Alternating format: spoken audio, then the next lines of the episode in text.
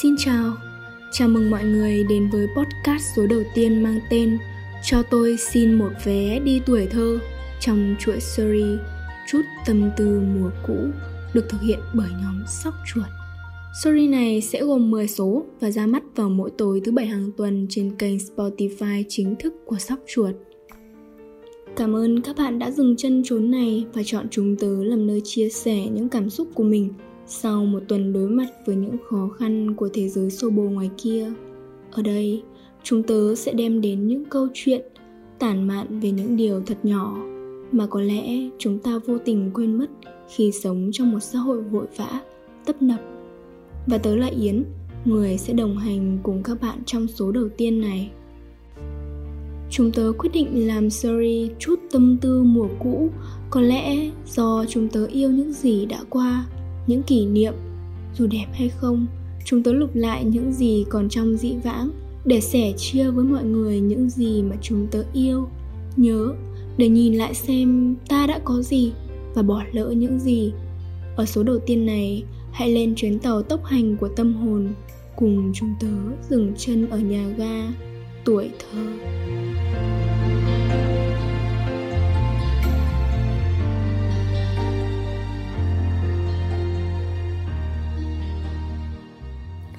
Có lẽ chúng ta luôn mắc cùng một sai lầm thuở bé. Đó chính là ước mình nhanh lớn để tự do vẫy cánh ngoài kia, để bay đi tìm những phương trời mới. Hồi đấy, chúng ta cao có vì sự kiểm soát của gia đình. Lớn rồi mới biết, tuổi thơ mới là nơi chứa đầy áp bình yên mà sau này, dù cứ ước muốn vạn lần, cũng khó mà có được cảm giác như thời ấy. Tuổi thơ của tớ ở vào đầu những năm 2000 khi đó, chiếc điện thoại Nokia 1280 hay con xe Cúp 81 vẫn là những thứ gì đó thật là xa xỉ, thật là đáng mong ước. Bởi thế mà chúng tớ tìm nhau vào mỗi buổi chiều chỉ bằng con ngựa sắt của ông, bằng tiếng gọi nhau ý ở ngoài đầu ngõ. Đứa nào cũng hứa sẽ về sớm chỉ vì sợ bị đánh đòn. Bố mẹ không cho chúng tớ đi chơi qua giờ cơm, vì có lẽ sợ chúng tớ đói nhưng mà thi thoảng thì tớ cũng chẳng ngần ngại chạy thẳng vào nhà đứa bạn ăn cùng nhà nó, với mấy đứa nữa. Thế là nhờ người lớn gọi điện về, chúng tớ lại ở đến tận tối. Sau này, chúng ta có điện thoại thông minh, có mạng xã hội. Việc liên lạc đúng là sẽ thuận tiện hơn, sẽ nhanh hơn, nhưng không còn cảm giác như hồi bé nữa. Có vẻ như là mọi người ngày nay sống vội hơn nhiều lắm. Tớ thích những cái buổi chiều mà hẹn nhau trên đường đi học về như thế. Thích cùng nhau rôm rả đủ thứ ở trên đời. Thích nhanh nhanh chóng chóng rồi về nhà cất cặp sách chạy đi Ngồi sau xe đạp của đứa bạn.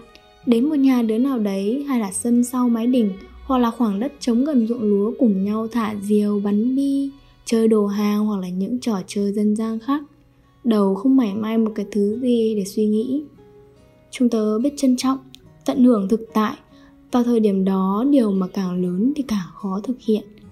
Và tớ biết tớ lớn khi mà tớ nhận ra rằng mình quên cách chơi ô ăn quan, cá sấu lên bờ suốt từ bao giờ. Sau này, tớ thấy người ta cứ nhắc đi nhắc lại với nhau là phải trân quý hiện tại, bởi hiện tại chính là món quà. Nhưng nhiều người và chính tớ vẫn chẳng thể thực hiện được. Chúng ta tiếc nuối quá khứ và lo sợ cho tương lai mà quên mất đi thứ quan trọng hơn cả, chính là chúng ta trong hiện tại.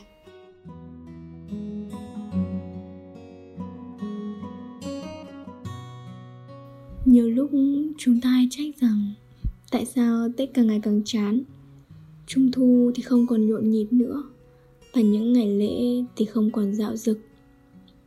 Thật ra, những ngày lễ tết vẫn vậy, chỉ có lòng ta là thay đổi, chính chúng ta những con người bận bịu với hàng tá nỗi lo vây quanh mãi chạy theo những cái đích vô hình mà tự chúng ta đặt ra.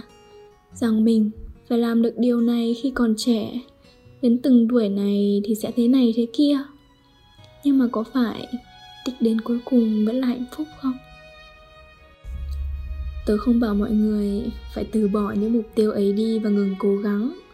Tớ chỉ muốn chúng ta đôi khi sống chậm lại một chút để nhìn về những gì đã qua, tận hưởng khoảnh khắc hiện tại, tìm về những bến bờ cảm xúc, khơi dậy những xúc cảm dạo dực ngây ngô như thời tấm bé. Hồi đấy, dịp mà tớ thích nhất trong năm đó là tết nguyên đán.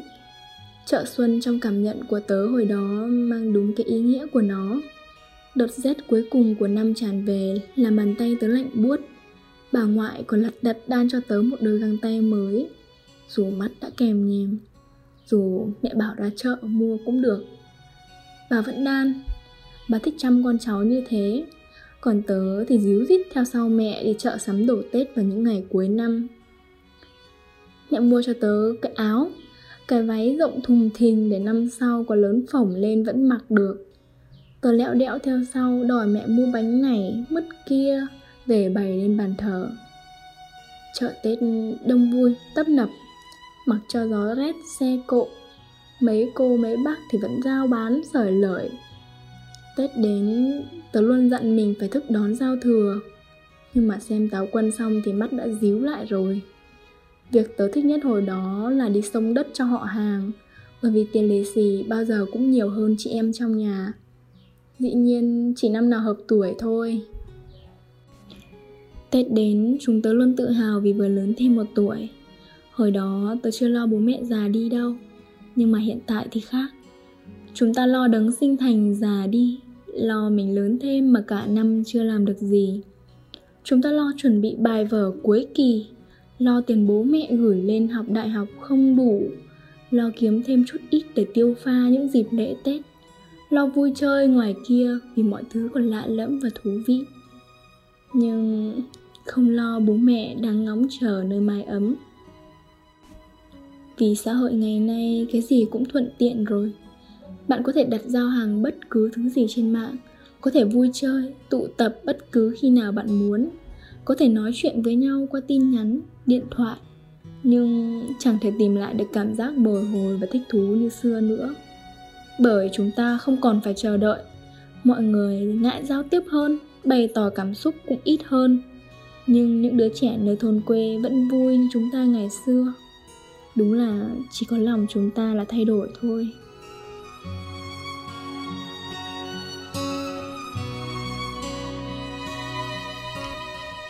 Tuổi thơ thật yên bình và đẹp đẽ. Chỉ mong rằng sau khi lớn lên, chúng ta vẫn có thể dành ra chút thời gian để nhớ lại, sống lên một khoảnh khắc trong tuổi thơ ấy. Trạm tuổi thơ giờ sẽ đưa bạn về lại nơi cũ hẹn bạn ở những chuyến đi khác với sóc chuột trong những chuyến tàu sau. Mong rằng bạn sẽ tìm được cho mình nơi cất giữ cảm xúc. Và cuối cùng, hãy cùng nghe một đoạn nhạc nhẹ thay cho lời tạm biệt của nhóm sóc chuột nhé.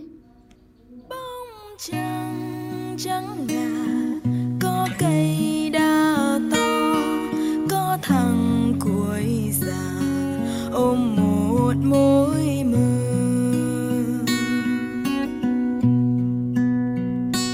冷。